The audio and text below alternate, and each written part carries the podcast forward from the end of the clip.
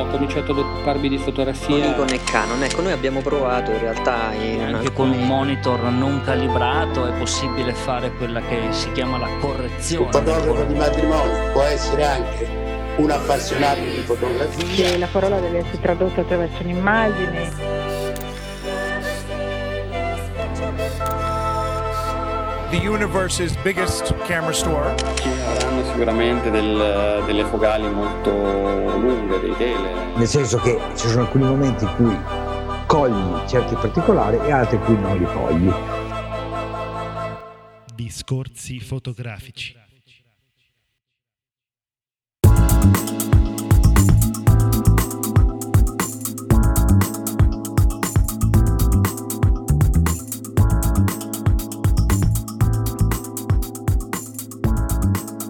Bentornati e bentornati a tutti i nostri ascoltatori. Questa è la puntata febbraio del podcast di discorsi fotografici. Un, un, mese, un paio di mesi insomma in cui siamo cresciuti tanto, abbiamo espanso le nostre attività, qualcuno se ne sarà accorto anche un po' su Facebook e tra le tante cose che abbiamo fatto e di cui discuteremo poi anche insieme alle novità questa sera, c'è sicuramente la partecipazione al Canon Day dei nostri Federico e Mirko che saluto. Ciao Federico, ciao Mirko. Ciao Silvio, ciao Federico. Ciao a tutti voi. Ecco, allora io non c'ero, voi sì, quindi vi lascio proprio la parola. Raccontateci un po' com'è stata questa giornata, soprattutto perché Canon da un lato incuriosisce, dall'altro un po' eh, ultimamente, insomma, non, non ci ha particolarmente sorpreso. Allora, il Canon non era Day, ma era un'anteprima eh, per redazioni dei prodotti eh, che sono stati poi adesso ormai messi sul mercato. E I più importanti sono la 800D che sostituisce la 760D, che tra l'altro è stata rimossa eh, dal, dalle fotocamere Canon, quindi ci sarà 750-800. La novità è che è stato introdotto un modello che è la 77D, immediatamente eh, sotto alla 80D e poi nel comparto delle mirrorless la Canon si è presentata con la M6 mm-hmm. allora ehm, fondamentalmente è accaduto qualcosa di un po' particolare perché tutte le persone che erano presenti lì quindi sono uh, ehm, diciamo nostri colleghi, nel senso che svolgono un lavoro di divulgazione eh, in questo senso simile al nostro. E chiaramente è nato un po' così un, un brusio perché eh, la differenza di prezzo tra la 800D e la 77D è di soli 50 euro.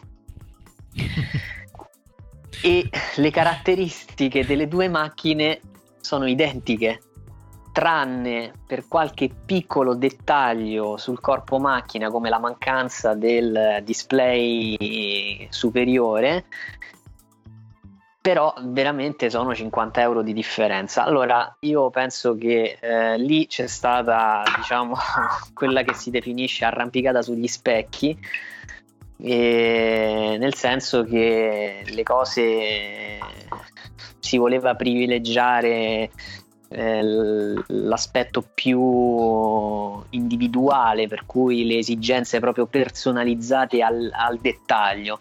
Secondo me stanno cercando di arginare un fenomeno importante che è quello della Sony 77 l'Alfa 77 che è una macchina strepitosa e vende molto e quindi loro hanno fatto uscire la Canon 77D che ha lo stesso identico nome e che sì. siccome costa 50 euro di più della 800D verrà chiaramente venduta di più quindi c'è questa logica molto ehm, necessaria perché comunque credo che questo segmento a tre eh, numeri verrà lentamente abbandonato comunque riprenderà la sua tradizionale strada, cioè di offrire macchine con caratteristiche inferiori. e perché adesso devono recuperare mercato in questa fascia. Ricordiamoci che le reflex, io credo, se non sbaglio, vendono soltanto qui in Europa perché poi le stanno abbandonando da altre parti, se non sbaglio. E... Ehm, dopodiché c'è stato quest'altro grande errore per cui la M6 è una macchina intermedia tra la M3 e la M5. Quindi qui si genera veramente confusione, nel senso che qualcuno ha detto che normalmente Canon con i numeri inferiori fa il modello superiore, ma in realtà la M3 è il modello entry level della serie eh, mirrorless, mentre la M5 è il modello di punta. In mezzo c'è la M6 che a differenza della M5 non ha il mirino digitale incorporato, cioè si può comprare a parte. Queste diciamo che eh, sono scelte un po' così discutibili per quanto riguarda le fotocamere. C'è da dire però che rispetto ai concorrenti loro hanno battuto molto su tutto il cosiddetto sistema EOS, il sistema Canon in generale, che è veramente all'avanguardia e forse è una delle poche eh, società nel, nel, mondo fotografico a offrire molta eh, assistenza eh, alle persone, cioè ai consumatori, per cui loro non vendono solo le fotocamere, ma hanno tutto un sistema che assiste ehm, il fotografo e quindi ad esempio in caso di rottura c'è eh, la sostituzione a seconda del tipo di fotocamera utilizzata, cioè in pratica di quanto uno spende, a un livello di assistenza eh, maggiore o inferiore questo verrà migliorato, ci è stato detto, e adesso non mi ricordo qual è il, il che è il CP, mi pare. Il, il, Canon Professional, non mi ricordo come si chiama, eh, come lo chiamano. Quindi voi registrate i vostri prodotti e poi automaticamente accedete a tutta una serie di servizi. Adesso verrà aggiornato a una fase più evoluta. C'è un altro servizio importante, anche questo in parte a pagamento, che è il, il servizio Irista, che è un cloud fotografico molto bello e che eh, permette molto eh, è dedicato esclusivamente alle fotografie ci sarà forse anche mh, mm, il, lo storage per i video però per il momento è solo fotografico. Alla registrazione vengono forniti 15 giga e poi se uno ha bisogno di più giga mi sembra che 100 giga vengono eh, venduti per euro, quasi 2 euro al mese e poi ce ne sono il famoso Tera che viene venduto per 12,99 euro al mese.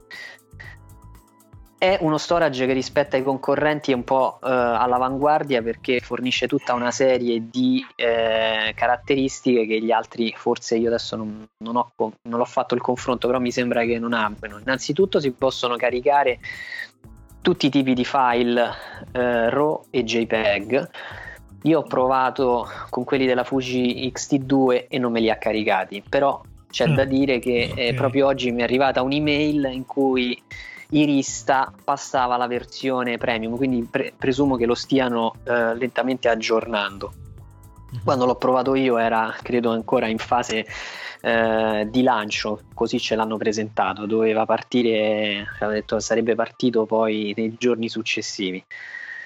E c'è tutta una serie di personalizzazione, si possono usare tag, la visualizzazione a griglia è molto bella, si può scegliere il modello di fotocamera, si possono creare album e da questo si può passare alla creazione di libri fotografici in formato A4 in orizzontale, quindi in landscape e la qualità fotografica è eccezionale, sono fotografie in A4, ricordatevelo in orizzontale, mi sembra che il libro costi per 24 foto eh, circa 35 euro più 9 euro di spedizione. Alla fine io ho fatto il conto, sono circa 2 euro a foto per un A4 stampato in quel mm. modo e, la, e il risultato finale che abbiamo potuto vedere con Mirko è impressionante.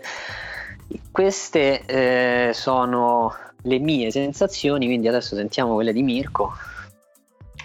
Ma eh, hai, detto, hai detto tutto, hai raccontato bene.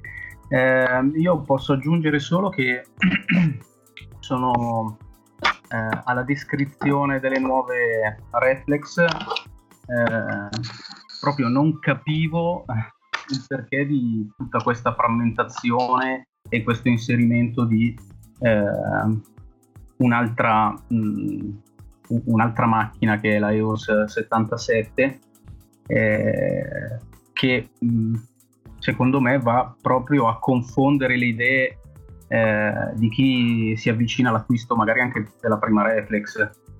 Eh, probabilmente in, in, Canon questa eh, pensano sia una scelta commerciale per eh, cercare di riempire ehm, i buchi di mercato, eh, però secondo me crea soltanto confusione, eh, anche perché chi, chi, va a cercare una fotocamera e magari si affida a un negoziante non troppo esperto di un grande centro commerciale, eh, sfido a trovare le caratteristiche eh, diverse fra la 70, così diverse fra la 77D e la 800D. Perciò io eh, su questo sono stato eh, preso un po' la sprovvista, ecco, non, non, capivo esattamente dove volessero arrivare.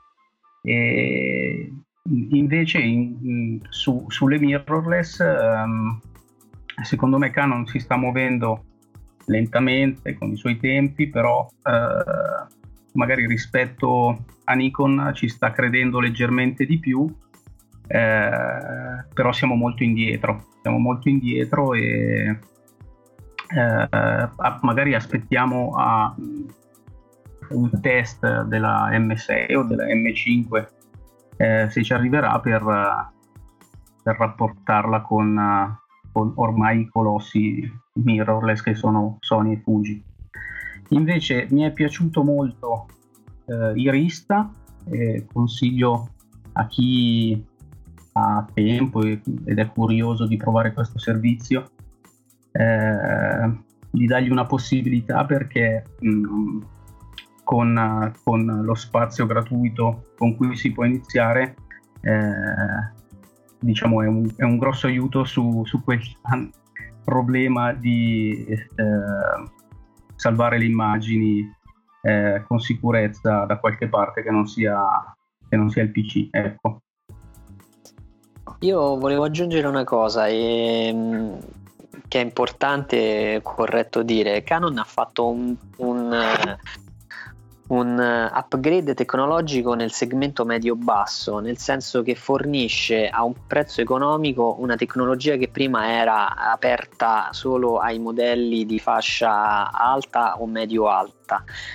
E questa è una scelta secondo me condivisibile fino a un certo punto perché già l'avevamo notato sulla 760D durante la recensione che quel modello era arrivato troppo tardi, cioè, però diciamo che stanno eh, continuando su questa strada e già eh, la cosa è, è, positiva. E poi volevo aggiungere invece un, un'altra caratteristica molto interessante che non eh, abbiamo non ho, non ho, detto prima che abbiamo potuto apprezzare con Mirko quella mattina è che Canon sta diventando eh, un partner molto importante per quanto riguarda le manifestazioni di tipo eh, artistico, cioè relative alla fruizione d'arte. Hanno incominciato con una serie di mostre dove loro mettono a disposizione eh, eh, il loro si chiama IOX, praticamente è l'acronimo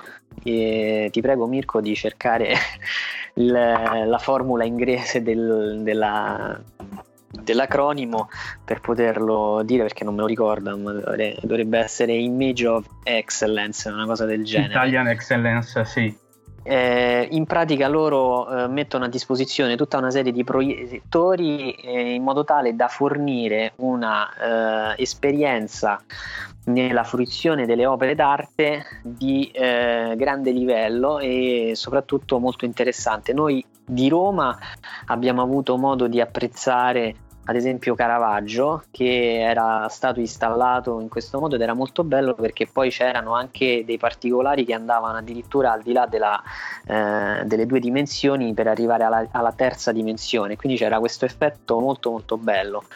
A Milano mi sembra che abbiano fatto eh, ultimamente abbiano supportato Okusai io poi eh, la lista eh, non l'ho scritta, pensavo che era nel comunicato stampa, poi invece ho scoperto nel comunicato questa cosa non c'era purtroppo. E sono diverse le mostre che hanno fatto nell'ultimo anno e adesso ci sarà una cosa molto bella quest'anno che non eh, vi anticipo e c'è stata detta in, eh, durante la pausa pranzo e merita tantissimo. Il, per cui seguite anche questa cosa questa è una cosa molto bella di Canon E... la lasagna era buona la lasagna era buona un po' La pesantina. un po' pesantina, il- anche, devo dire anche l'antipasto, però era tutto presentato in stile Masterchef, questa cosa mi ha fatto molto piacere. E Milano era bella, c'era un bel sole, caldo, c'era un bel sole. La triennale era molto bella e per uno di Roma come me è stata un'esperienza, soprattutto quella eh, della città, eh, molto positiva. Eh, Mirko, io non ricordo, tu prima di passare completamente a Fujifilm, eh, avevi anche tu materiale Canon o no? Sì, io uso tuttora Canon. eh, Sì, ho, che- ho affiancato la mirrorless.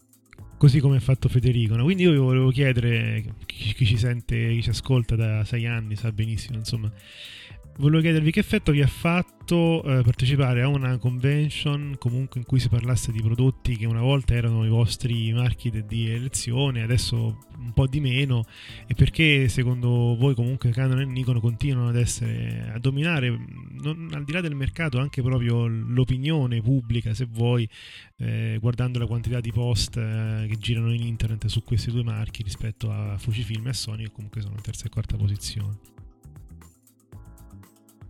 Ma eh, per quanto mi riguarda, eh, finché eh, non ho testato personalmente eh, una mirrorless seria, eh, non mi sono reso conto eh, effettivamente della, della bontà dell'apparecchio e della possibilità di sostituire quasi completamente una reflex. Eh, ma in- in- quel giorno mi sono sentito un po' estraneo, no? un po' come... Mhm. eh, Un po' come me quando mi hanno visto la macchina al collo. Eh sì, esatto. si è un po' arrabbiato il- l'amministratore lì. Io avevo Fe- Federico a sinistra con la- al collo la Fuji T2. A destra avevo un altro, un altro signore che, che conosco, Alberto, che aveva la Panasonic GH5 in, in- in test, perciò puoi immaginare come fossero contenti. Eh, beh, però, ehm, insomma, non mi sono sentito un traditore perché secondo me negli ultimi anni Canon ha, mm, non ha voluto tanto bene ai propri clienti e soprattutto con la, con la, con la Mark, con la 5D Mark III o anche con la Mark IV ha offerto pochissimo in tantissimo tempo. Eh, Troppo, sì. e, sì, e non- questa cosa a me non è piaciuta tanto. Io credo che siano ancora eh, sulla cresta dell'onda per quanto riguarda la fotografia professionale per il parco ottiche. eh, 120 milioni di ottiche vendute Esatto, esatto. in 120 30 anni, eh? In 30 anni. Sì, Mhm. Sì. E questa se- secondo me è, una- è uno dei principali motivi per cui la fotografia professionale è ancora in mano loro. Basta vedere qualche partita di calcio a bordo campo, Sì, quanti cannoni bianchi o neri ci sono.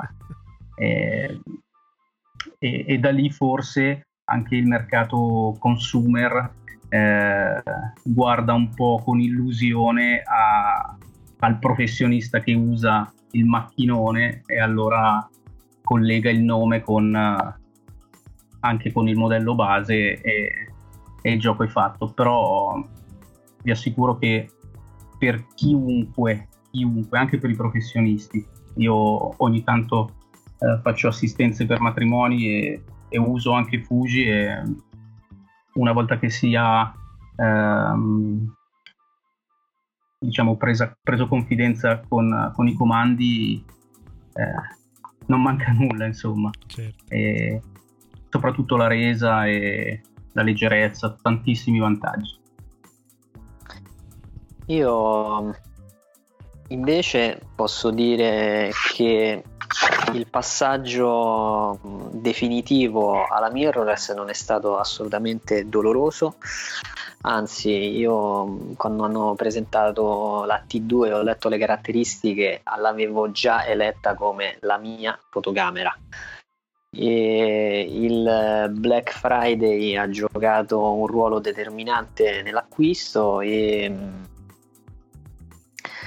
secondo me la, la, Fujifilm sta diventando un punto di riferimento e di questo sono contento perché è una macchina fotografica, nel senso proprio tra virgolette fotografica, cioè è dedicata ai fotografi e non ai consumatori di fotografia, di fare fotografia. Per cui eh, significa avere una macchina che privilegia il manuale, ci sono uh, le tecniche per renderla uh, automatica, però è più faticoso. Non è facile come su tutti i modelli per cui giri una ghiera e la macchina diventa automatica e diventa subito automatica. E l'approccio di Fujifilm secondo me è intelligente perché ti costringe a fare fotografia a un livello più lento rispetto al normale, quindi usare una tecnologia, il digitale, e riportarlo all'interno di una, eh, di una fotografia più meditativa, che secondo me eh, è molto bella. In questo, cioè usando ad esempio la T2, che per me era il modello di punta, nell'utilizzo della T2 mi sono reso conto che c'è una piccola eh, pic- un piccolo margine per cui in realtà la Pro 2, che è un modello simile, diventa una macchina fotografica importante. Eh, cioè, veramente è pensata proprio da un punto di vista ingegneristico nell'utilizzo sono pensate al dettaglio cioè è una cosa che io mentre usavo la T2 mi sono reso conto vedendo eh, come è fatta, com'è fatta la, la, Pro 2 che in certi momenti avrei voluto avere la Pro 2 tra le mani.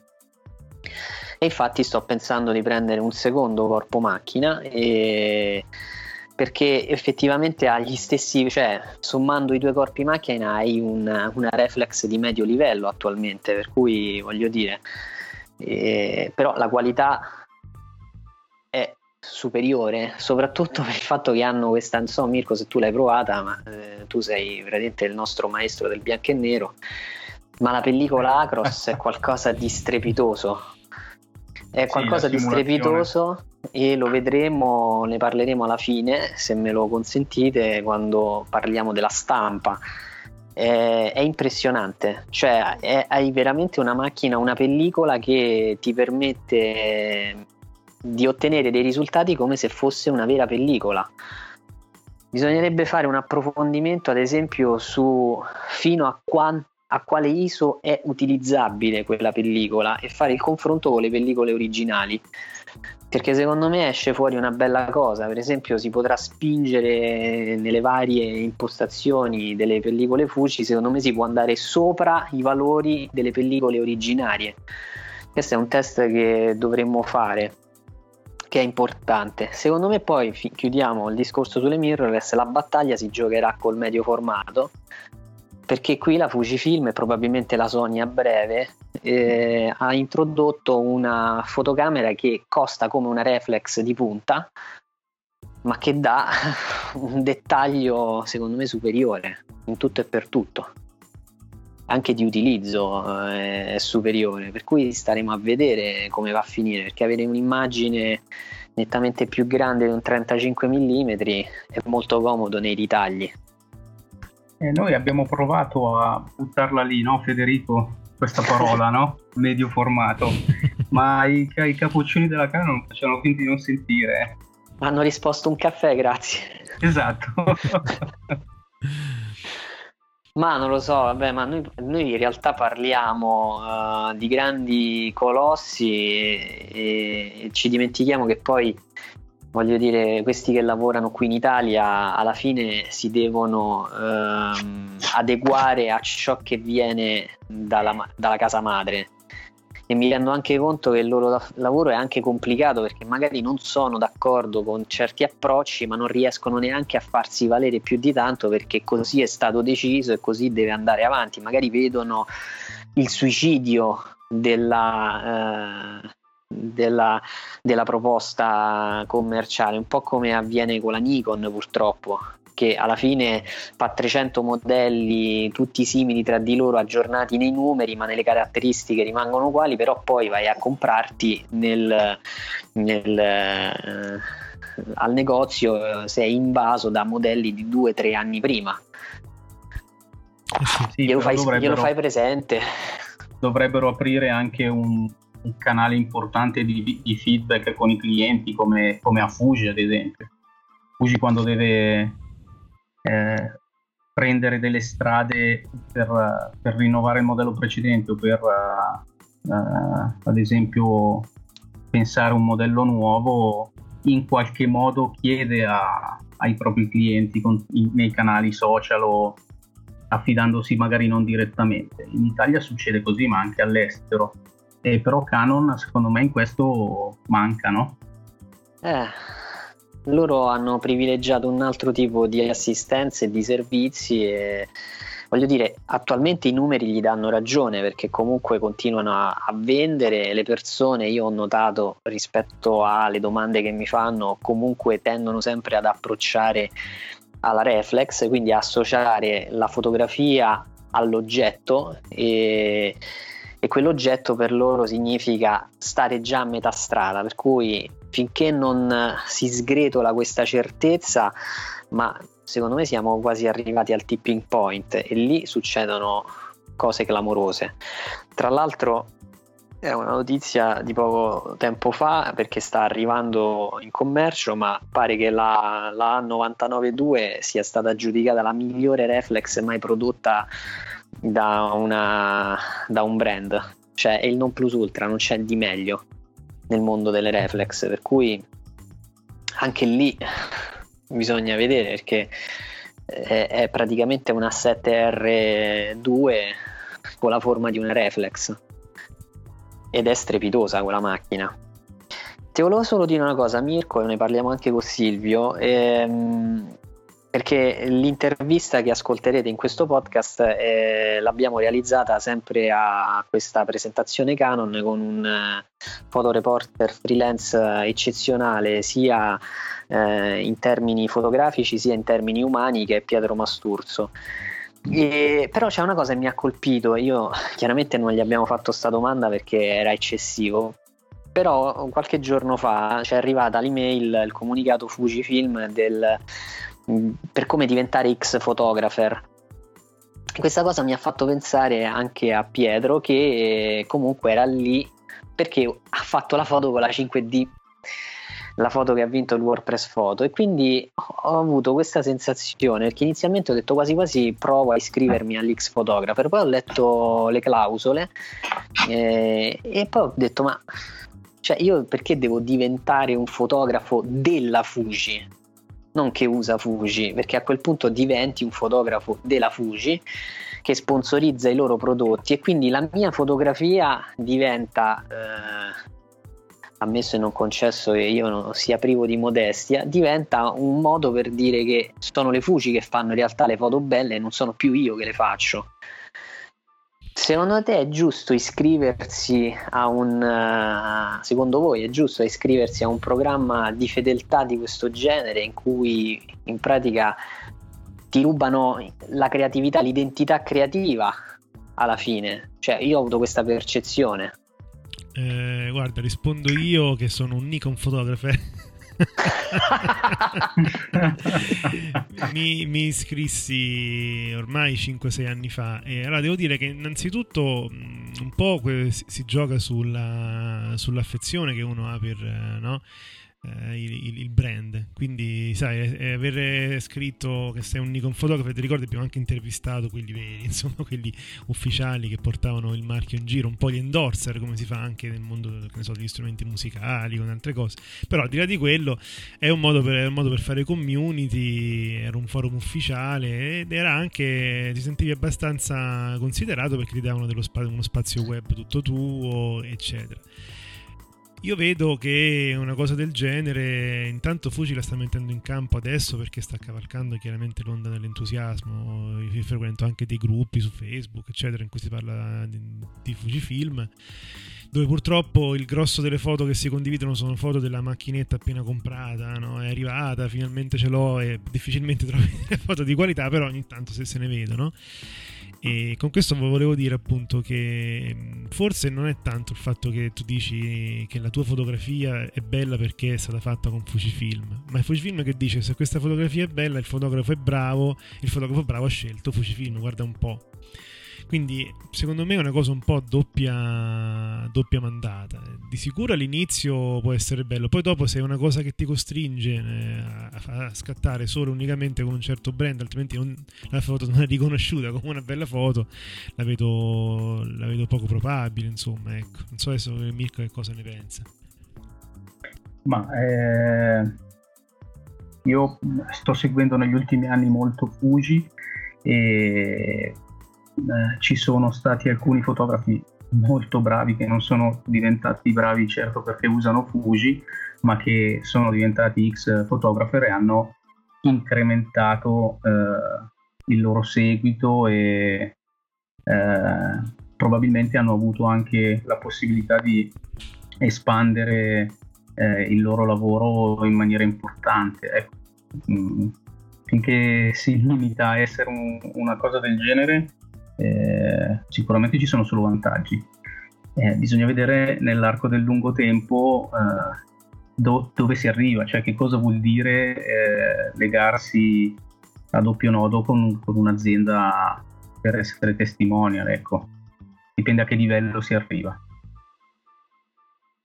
Per concludere questo discorso, prima di passare poi alle notizie, volevo fare un'osservazione sul WordPress Photo eh, visto che abbiamo parlato di Pietro a Sturzo, e più del quasi il 60% delle fotografie che hanno eh, vinto al WordPress Photo sono state scattate con una Canon. Tra la 2, tra la 5D Mark II e la Mark III, manco, neanche la 4, vabbè che è appena uscita comunque un po' presto. Come e, l'anno eh, scorso, l'anno prima, esatto. L'anno prima Ma attenzione, la grande novità è il fatto che due foto sono state scattate con la T1, con la Fujifilm T1 ed è la prima volta che succede una cosa del genere. per cui no, io no, non l'ho fatta, non parteciperei mai al WordPress Photo. mai dire mai, mi, reputo, mi reputo superiore. no, e del WordPress Photo di, alcuni, di alcune aree non apprezzo la filosofia e quindi difficilmente parteciperei a una cosa del genere. Allora Silvio, introduci te le notizie, visto che sì, qui oggi... abbiamo parlato solo io e Mirko. oggi iniziamo con una notizia storica, se vuoi anche doppia. Il giorno, stiamo registrando oggi che è il 22 febbraio ed è l'anniversario della, dell'invenzione della fotografia istantanea della Polaroid. 70 anni fa, il 40, 21 febbraio del 47, eh, eh, esce la prima foto eh, Polaroid stampata eh, subito dopo lo scatto. Ora l'ingegnere, l'inventore, io direi più che semplicemente ingegnere Herbert Land, eh, che ha ideato questo processo di fotografia istantanea, in realtà eh, era dietro anche e soprattutto all'invenzione del vetro polarizzato, eh, appunto il Polaroid, eh, qualcuno di noi avrà gli occhiali Polaroid eh, o comunque occhiali polarizzati che essenzialmente eh, riducono l'intensità della, della luce che ne passa attraverso e quindi diciamo fanno, riposare gli occhi, ma eh, soprattutto rendono polarizzata la luce con delle applicazioni che va, variano da, dal campo militare al campo dell'intrattenimento, insomma eh, è stata una grande, una grandissima invenzione quella del vetro polarizzato o comunque della sua industrializzazione.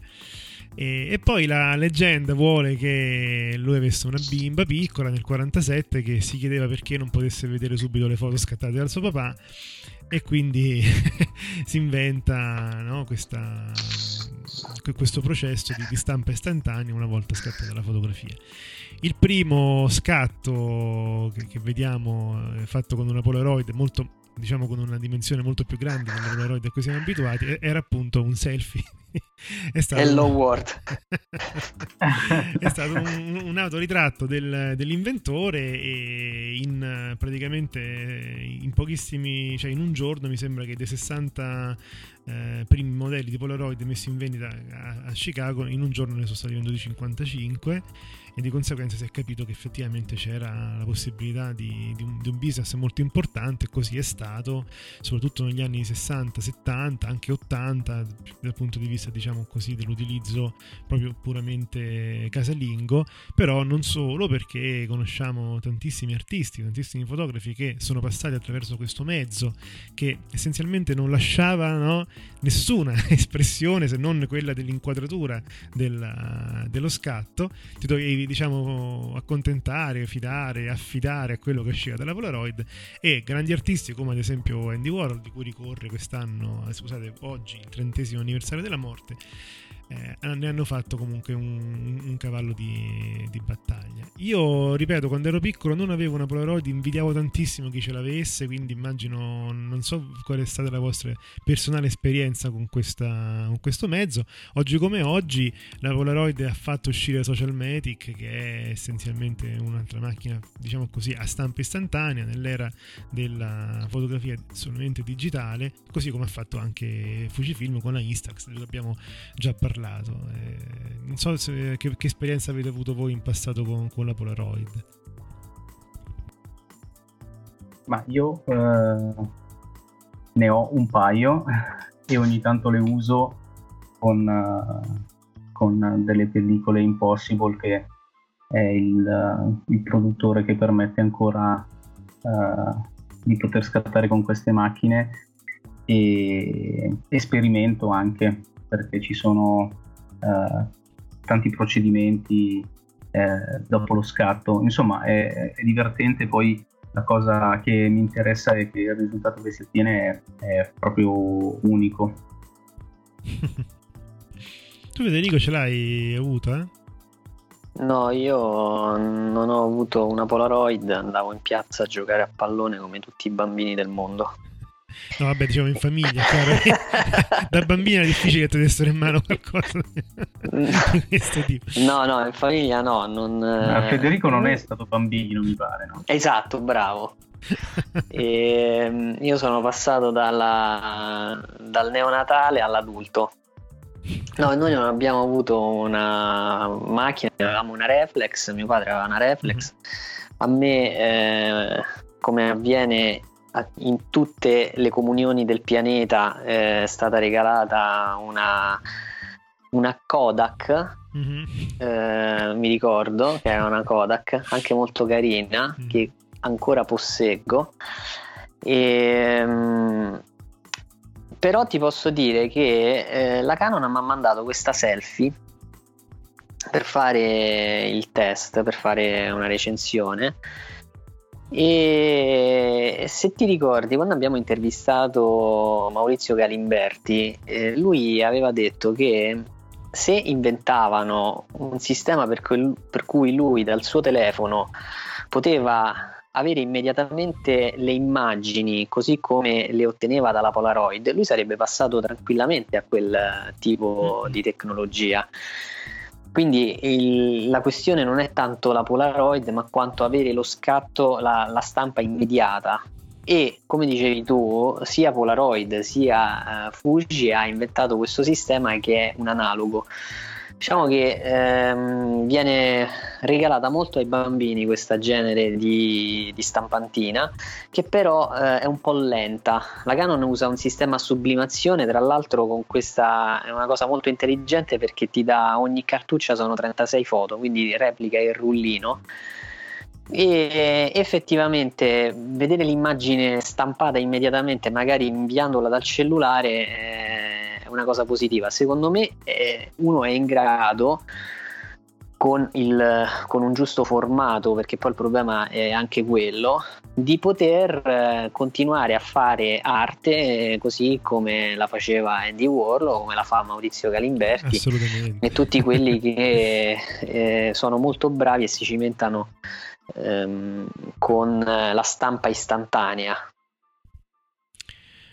Ora passiamo ad un'altra notizia prettamente fotografica per la quale io non so neanche se chiedervi un parere perché non, non ci può essere un parere che non sia strapositivo in quanto è notizia di ieri, eh, l'avevamo già un po' anticipata, però Sigma ufficialmente annuncia tre, nuove, tre nuovi obiettivi della serie Art, quindi diciamo la, la serie di punta della, delle, dei nuovi obiettivi Sigma, e sono tre obiettivi di, veramente di tutto rispetto. Di uno si sentiva effettivamente la mancanza, eh, gli altri due sono obiettivi classici, abbiamo un 14 mm f1.8 ed è l'unico obiettivo eh, con questa lunghezza focale ad essere f1.8 poi abbiamo un 135 mm sempre f1.8 e soprattutto l'attesissimo nuovo 2470 f2.8 che è stato il cavallo di battaglia di tutti quelli che non si potevano permettere, no? Il 2470 Canon o Nikon, ma stavolta Sigma non, non se ne esce con un obiettivo diciamo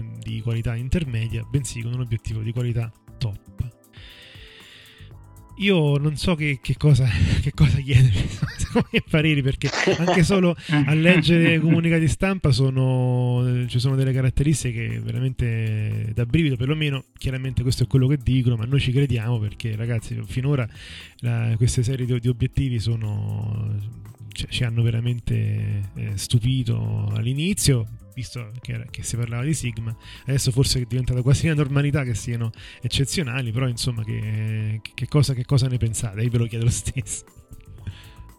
Ma secondo me eh, se azzeccano eh, l'inserimento a mercato del prezzo, eh, Canon e Nikon cominciano un po' eh sì. a rifare i conti su, su, sulle ottiche, insomma, eh, io ah. non ne ho, ne, ho un, un Sigma eh, non di questa serie nuova, ma di, che per me è diventato un obiettivo fondamentale che è il 1224. E, è uscito anche il 1224 uh, eh, Art e non me lo posso permettere ovviamente perché costa un rene. Eh, però sta copre- Sigma sta coprendo proprio tutta la gamma di obiettivi e sta facendo dei prodotti fantastici. Eh, io oggi se dovessi comprare mh, un'ottica per la mia reflex andrei sicuramente su Sigma. Io penso che il prezzo superiore delle ottiche eh, Canon e Nikon sia dovuto al fatto che eh, poi c'è tutta, come vi dicevo prima, la serie di servizi personalizzati a cui si accede proprio acquistando i loro prodotti che però sono a pagamento perché uno paga il doppio una focale identica. La cosa drammatica probabilmente è che lì che accade che la qualità delle lenti Sigma è re- ritenuta superiore rispetto a quelle della Canon, per esempio, o della Nikon. Per cui se noi andiamo, ehm, andiamo a vedere le classifiche, eh, effettivamente il, non so, tipo il 20 o il 24 mm o il 35 mm Sigma è la lente che rende, eh, sfrutta meglio i sensori delle fotocamere su cui è, è montato. Quindi diciamo che effettivamente avere un'ottica del genere significa poi poter sfruttare di più tutta la qualità del sensore. Il 14 mm è una bella lente. E chi ha provato il Samyang, e io sono uno di quelli, probabilmente eh, avrà idea di che cosa significa avere una lente 14 mm molto nitida, molto bella, ma soprattutto con autofocus, eh, eh sì. con tutto l'apparato. sì. Tra l'altro 1.8 è molto luminosa, sì. credo che non abbia potuto aprire di più perché sennò il prezzo diventava esorbitante. Il 2470 beh, è una lente classica, veniva utilizzata da tutti, adesso averne una versione di pregio, perché di questo si tratta, significa veramente andare a smontare completamente il mercato dei brand di riferimento, perché questo accadrà io penso che molti eh, non professionisti si affideranno a una lente più economica, ma che comunque dà un livello di qualità impressionante, perché così non c'è una lente della Sigma nuova che sia stata aggiudicata eh, di, basso, sì. di, bassa qualità e questa è una cosa importante quindi ha creato in pochi anni una storia importante il 135 è anche una bella lente e probabilmente avrà eh, sarà di nicchia probabilmente, però è importante. Quello che manca e credo che tutti lo stanno aspettando con eh, proprio lo stanno attendendo è il 7200. Appena esce il 7200 F28 è finita, cioè praticamente tu quando vai al negozio compri il corpo macchina e poi scegli il, le lenti Sigma, perché questo accadrà. Poi mi sembra che sia uscito anche il 100-400, abbiano presentato contestualmente. Erano quattro le lenti se non sbaglio. Uh, sì, io avevo, ho questa notizia con tre di, di ieri. Magari che, quello che dici tu è stato. Ah, non lo so, vabbè, forse io mi sembrava di aver letto pure il 100-400. Vabbè, magari ho sbagliato.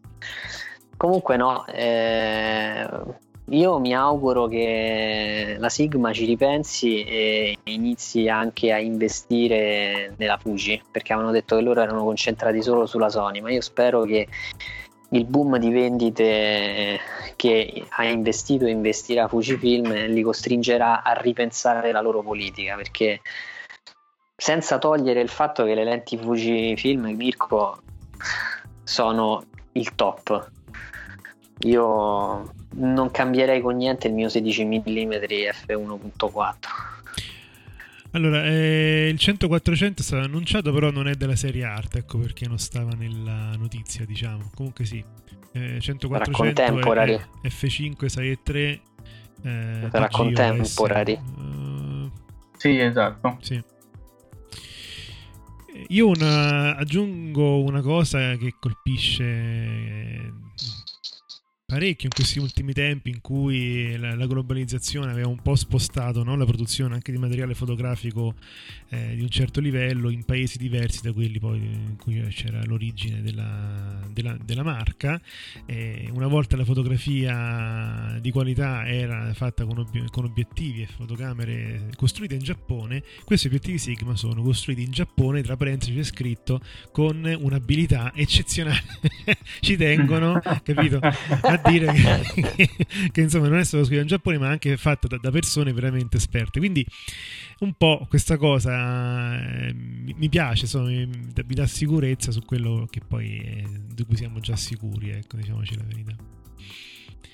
E passando a notizie di, di, tutt'altro calibro, proprio dal punto di vista anche fisico, eh, curiosità, insomma, un rumor degli ultimi, degli ultimi giorni. Eh, sembrerebbe che la fotocamera frontale della, del nuovo iPhone 8, ecco appunto, riuscirà a catturare immagini 3D grazie alla combinazione tra un obiettivo classico che cattura la luce e un sensore a infrarosso che permette di eh, registrare le distanze eh, di, di, oggetti dal, dal sensore.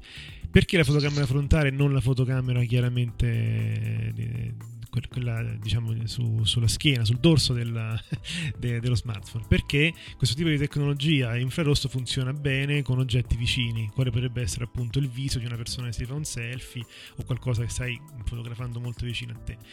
Quindi non ci si può aspettare una fotografia 3D con sensore infrarosso di un panorama montano, chiaramente, però potrebbe essere no, un modo anche non solo di fare una, una fotografia diversa, insomma un selfie tipo diverso, il famoso eh, che diventerà famoso il selfie 3D, però anche un modo per fare la, la ricognizione facciale, insomma. Praticamente facciamo i selfie alla Simpson.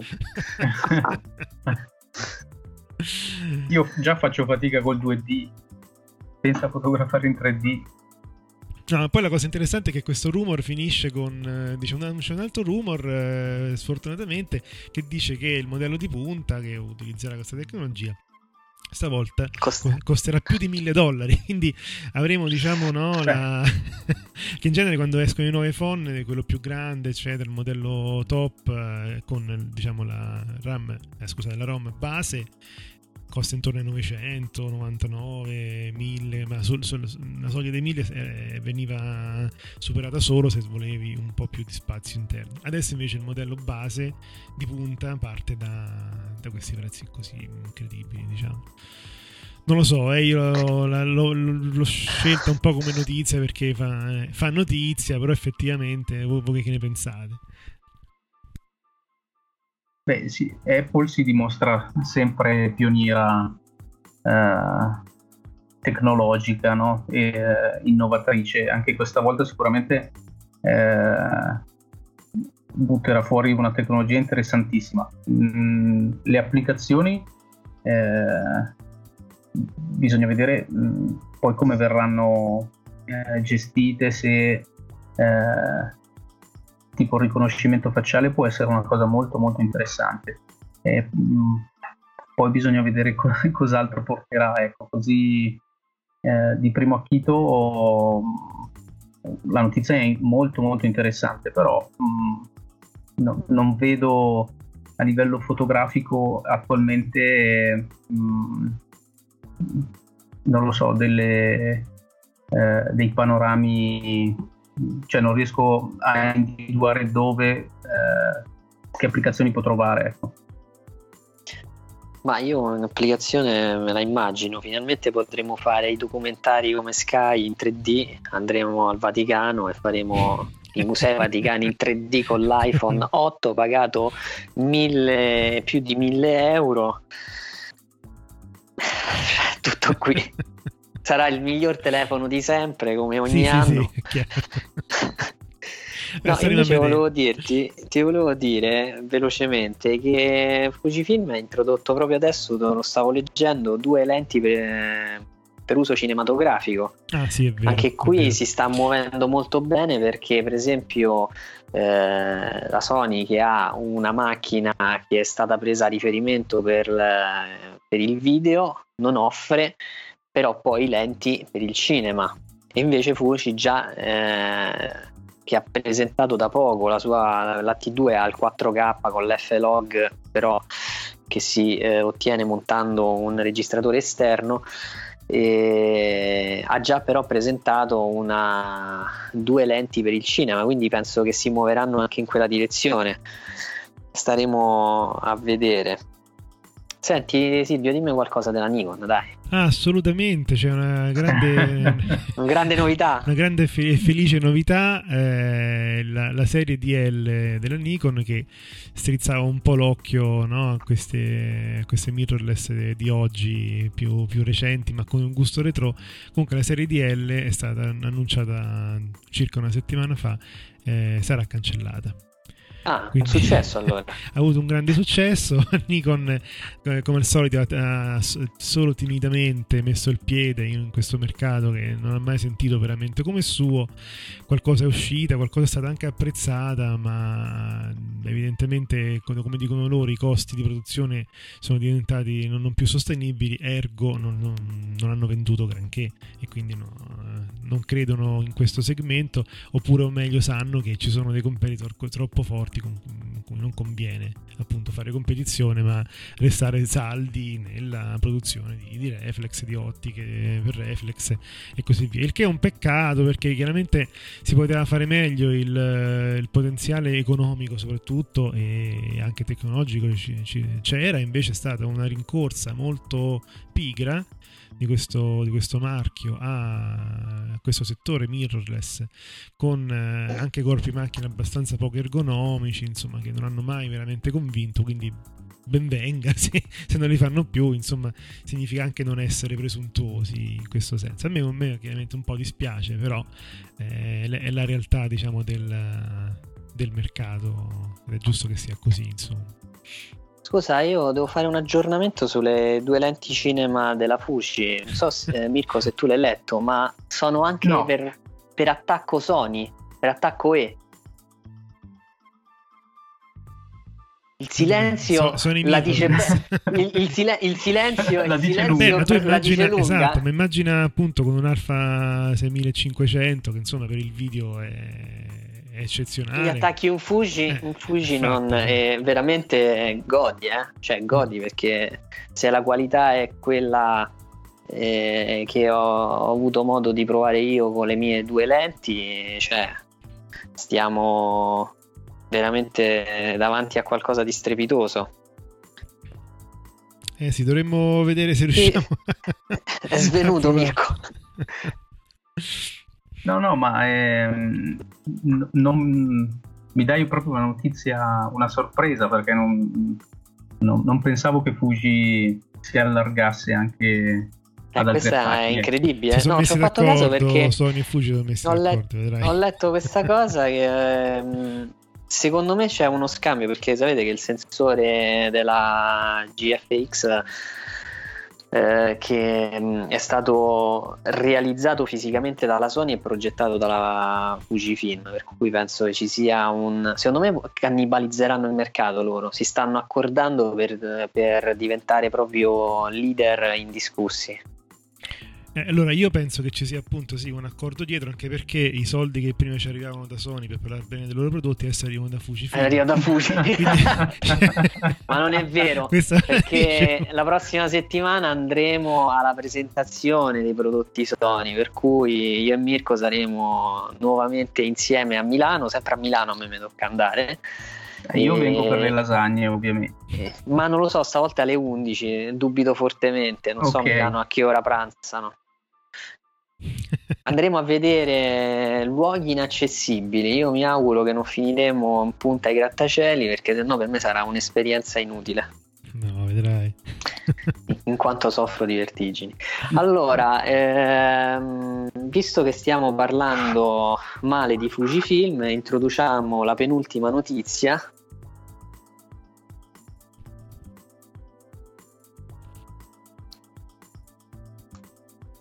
Pronto? Ah, ah, ma ne devo introdurre sempre io? Ok, perfetto. Siccome stai parlando tu. Allora, sì, la, la, la, la notizia è che eh, finalmente anche Fujifilm ha fatto un corpo macchina monochrome. no, non, è, non, è, proprio così però la sostanza è quella perché eh, se non avete la, la, possibilità di spendere 7000 euro per una Leica monochrome solo corpo solo, solo corpo, corpo, tra l'altro corpo, esatto potete trovare eh, questo, questa compagnia di terze parti, la maxmax.com, che ha preso corpi macchina X Pro 1 e li ha trasformati in corpi, in, eh, corpi macchina X Pro 1 M monochrome togliendo appunto il, il Bayer davanti ai sensori e quindi eh, essenzialmente trasformandoli in sensori bianco e nero con risultati visibili insomma sul, sul loro sito si possono scaricare anche i RAW scattati con queste fotocamere direi è incredibili insomma quindi cioè, è chiaro c'è la qualità X Pro 1 dietro eh, però c'è anche un bel lavoro fatto da loro perché non è semplice questo tipo di operazione e quindi non è garantito che poi il risultato eh, se vai a vedere il 100% del RAW è una cosa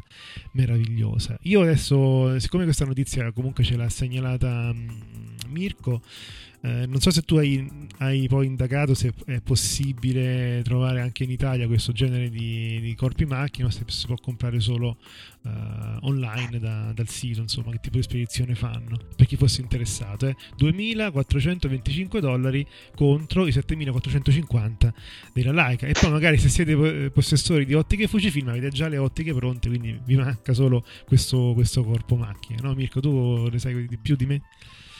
No, io non ho approfondito su, su questo sito, però mh, so che c'è qualche pazzo che, che, che, modifica eh, in Italia i corpi macchina, ma è un lavoro davvero complicato e eh, io una macchina così l'aspetto, vi dico la verità. E...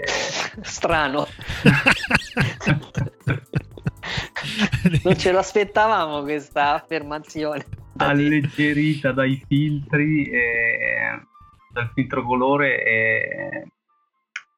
Secondo me, se Canon o Nikon uscissero con una macchina così, eh, farebbero il botto. Eh, Sicuro. Eh, cioè, non andare a fare concorrenza sullo stesso campo di, di Sony e Fuji, ma una macchina sì mirrorless, ma in bianco e nero. Secondo me dovrebbero... Eh... Diventerebbe il punto di riferimento, sicuro. Sì, sì. Appena uscirà, ma questa della Fuji, Mirko, ti aspettiamo qui a Roma. Hanno da poco... Mh eh, ripulito, insomma restaurato la fontana di Trevi completamente bianca e quindi la sfida sarà farla diventare completamente nera. Ma noi in realtà già la usiamo la, la macchina in bianco e nero. sì, sì, lo so, era uno scherzo. Non facciamo, non facciamo neanche uno scatto vedendo il colore praticamente. E comunque, beh, questa è una curiosità interessante. Speriamo che poi diventi anche una realtà industriale, insomma, che sia ufficiale qualche produzione da parte. Ma io, secondo me, il progetto esiste e, e presto, presto lo vedremo, insomma. Ebbene, io prima di, di, passare all'intervista vorrei comunque ringraziare tutti quelli che ci hanno sostenuto anche economicamente finora con, con il progetto di discorsi fotografici. L'ultima donazione che abbiamo ricevuto è quella di Marco Moroccolo che comunque volevo, ci tenevo a ringraziare dal vivo insieme a voi e ci aspettano delle novità nei prossimi mesi. Stiamo ristrutturando un po' tutta la, l'organizzazione della, di, di, noi che ormai siamo diventati un po' e un anche un po' sparsi in tutte e tre, come abbiamo già detto, no? eh, le regioni italiane, cioè il nord, il centro e il sud. Quindi cerchiamo insomma di, di organizzarci meglio per, eh, per eh, lavorare meglio. Quindi passiamo adesso all'intervista che Federico e, Mirko hanno fatto a Pietro Masturzo e, e poi noi ci vediamo, ci sentiamo per la prossima puntata. L'intervista di oggi la facciamo alla Triennale di Milano in occasione dell'evento Canon in cui sono state presentate eh, novità come la M6, la 77D, la 800D. Però eh, l'intervista che facciamo oggi è a un eh, grande e giovane fotografo, Pietro Masturzo. Ciao. Ciao, buongiorno. Allora Pietro, noi iniziamo sempre le nostre domande, le nostre interviste con una domanda di rito, è quando è iniziata la tua storia della fotografia? Ma la mia storia eh, con la fotografia come professionista non è, non è iniziata tanto tempo fa, eh, direi una decina d'anni fa. E, mm, sono, ho iniziato diciamo, come professionista a lavorare nell'ambito del fotogiornalismo nel 2006-2007 e prima e onestamente non, non, um, no, non, avevo proprio idea eh, di, di, diventare un, foto, cioè un fotografo, fotogiornalista la passione per la fotografia ce l'ho da quando sono molto piccolo, nel senso che tra gli amici ero sempre quello che portava la macchina fotografica per documentare i momenti così tra gli amici, ma appunto da lì a, a, a um, il sogno di diventare un fotografo professionista onestamente non, no, no, no, non è andata così. È stato durante gli anni dell'università che mi ci sono appassionato e, e, e l'ho scoperto eh, come strumento di comunicazione e da lì poi è andato tutto molto velocemente, sono stato onestamente anche molto fortunato. Insomma, allora diciamolo, eh, perché tu qui sei un rappresentante Canon e quando è che è iniziata praticamente la tua attività eh, di fotografo eh, famoso a livello globale?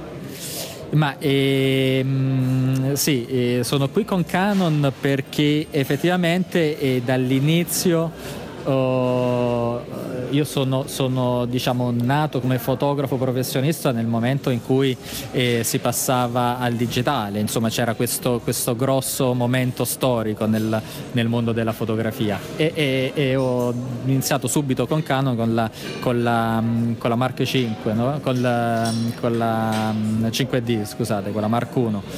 E, sono diciamo il, il, il um, il passo eh, più, più, importante che ho fatto, anzi i dieci passi avanti che, più importanti che ho fatto tutti insieme sono stati grazie al, alla vittoria del WordPress Photo nel, nel 2010. E allora ero eh, appunto avevo iniziato eh, come dicevo da due anni, tre anni, per cui capirete tutte le difficoltà del, del giovane esordiente no? che si spesa i viaggi da solo, che compra l'attrezzatura, che investe in una passione per farla diventare professione.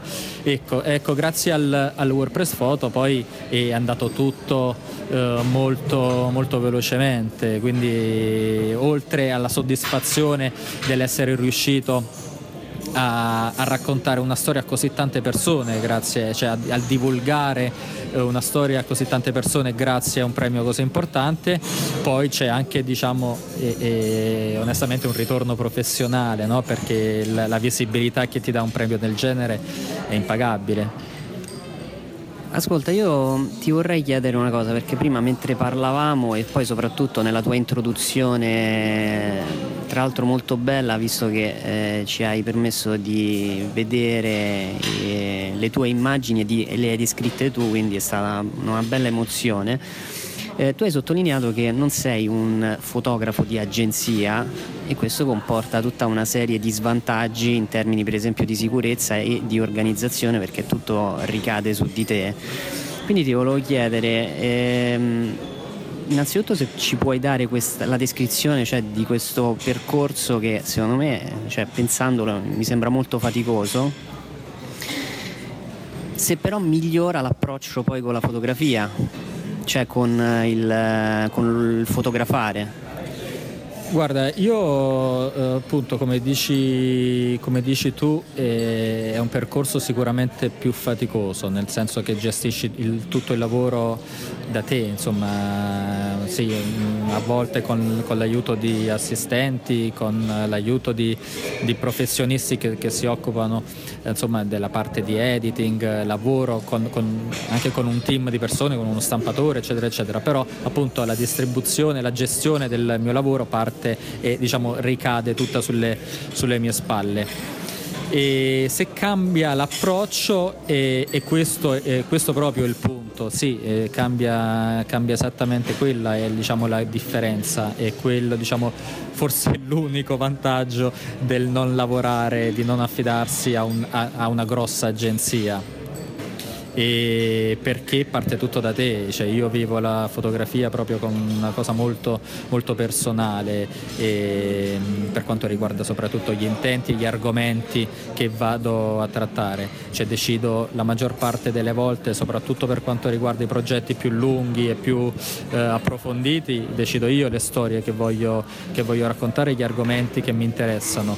E per cui assolutamente sì, è quello il, il, il, il vantaggio, che hai un approccio più lento, hai, i, decidi tu i tempi e, che puoi dedicare a una, a una storia e non un, un datore di lavoro. No?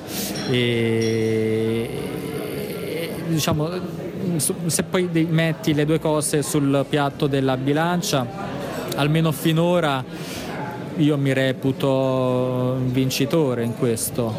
E, sì, è vero, fai tanta fatica e magari vendi, se, se, se parliamo di, di, numeri, e molto di meno eh, rispetto al, eh, insomma, se lavorassi con, con, un'agenzia. Però sono contento così, insomma, io credo che eh, questo mi permette di dedicarmi più all'approfondimento, alla qualità dell'immagine, alla ricerca e al a, a, insomma, far uscire eh, un lavoro quando, quando, ne sono veramente sicuro, senza, senza la fretta dovuta eh, e richiesta dalle, dalle agenzie.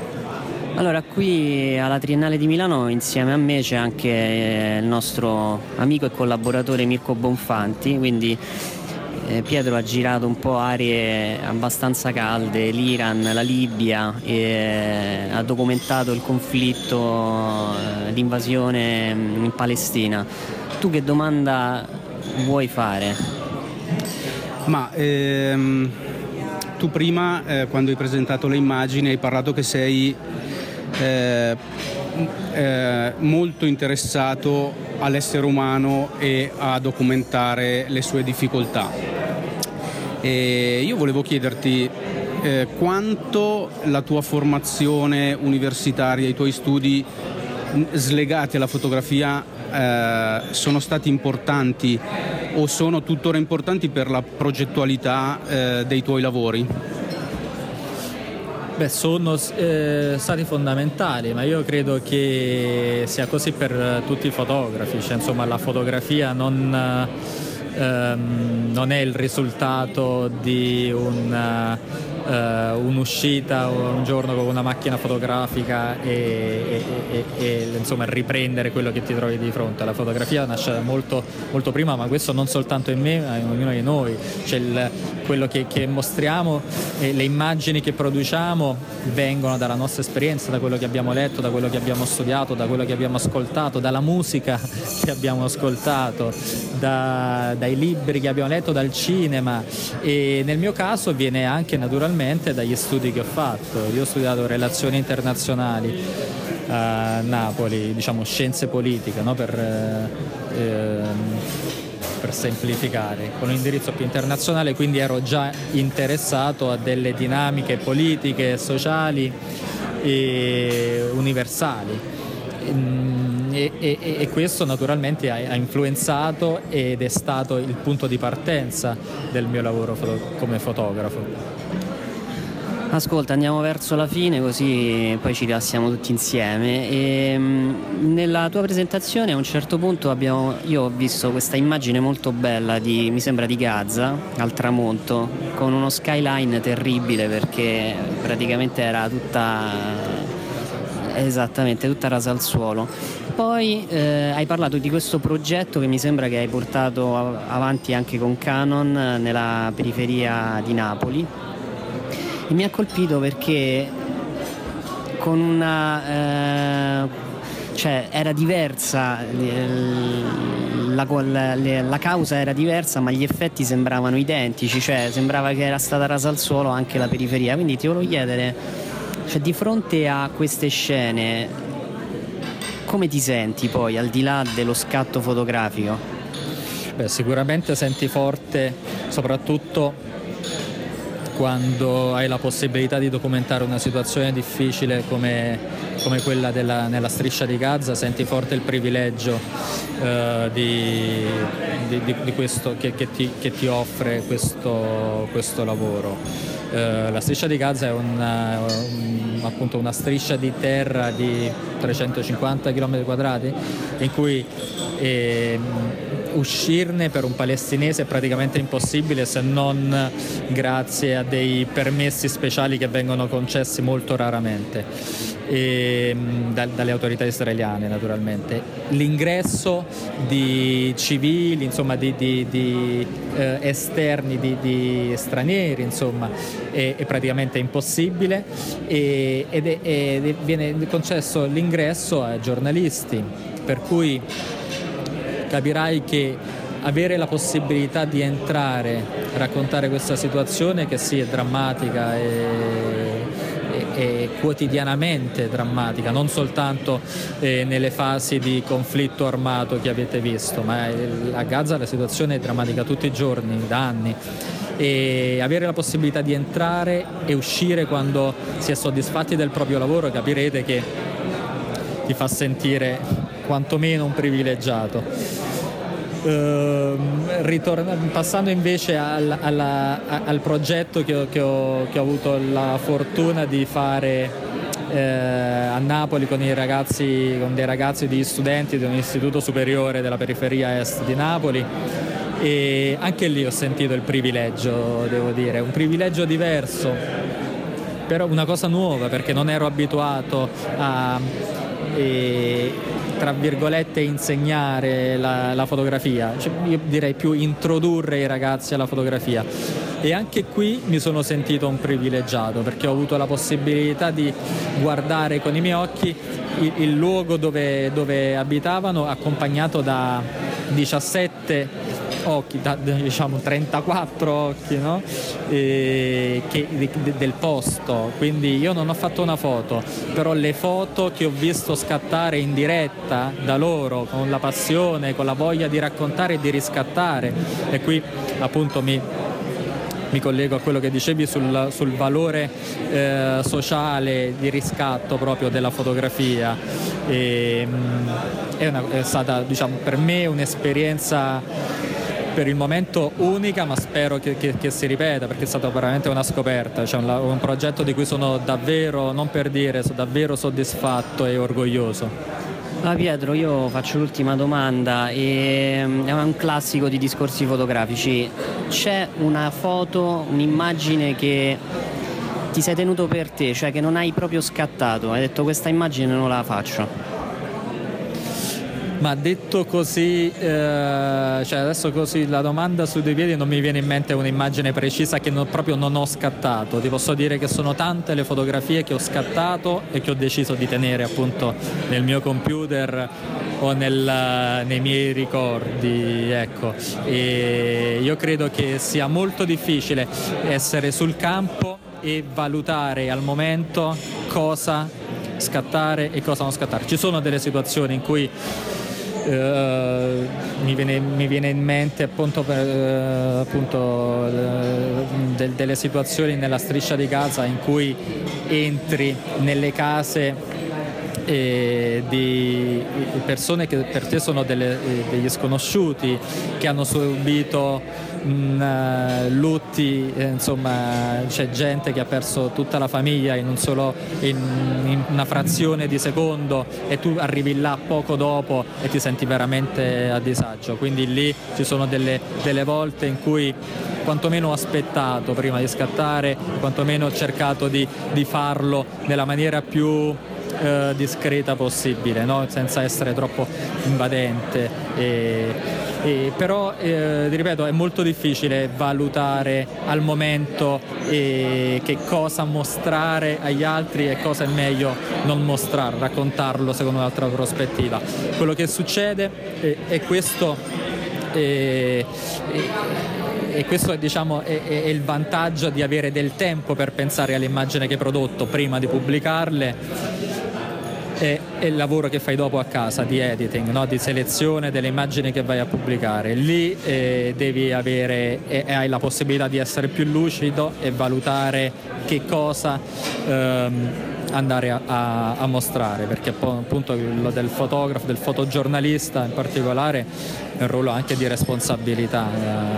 Eh, e, e, quindi insomma è giusto eh, sen- sentire eh, eh, che, che, che, le, che, le, tue immagini andranno a un certo punto le perderai, le perderai di, di, vista, le, ti, ti, sfuggiranno dalle mani, prenderanno strade che tu neanche immagini, per cui è importante pensarci su prima di pubblicare una fotografia, è importante sentire la responsabilità. Ecco.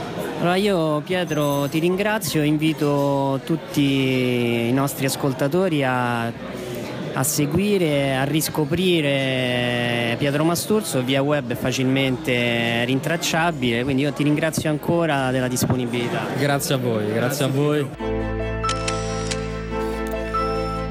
ho cominciato ad occuparmi di fotografia. Con Nikon e Canon, ecco, noi abbiamo provato in realtà in Anche alcuni... con un monitor non calibrato è possibile fare quella che si chiama la correzione. Un fotografo di matrimonio può essere anche un appassionato di fotografia. Che la parola deve essere tradotta attraverso un'immagine.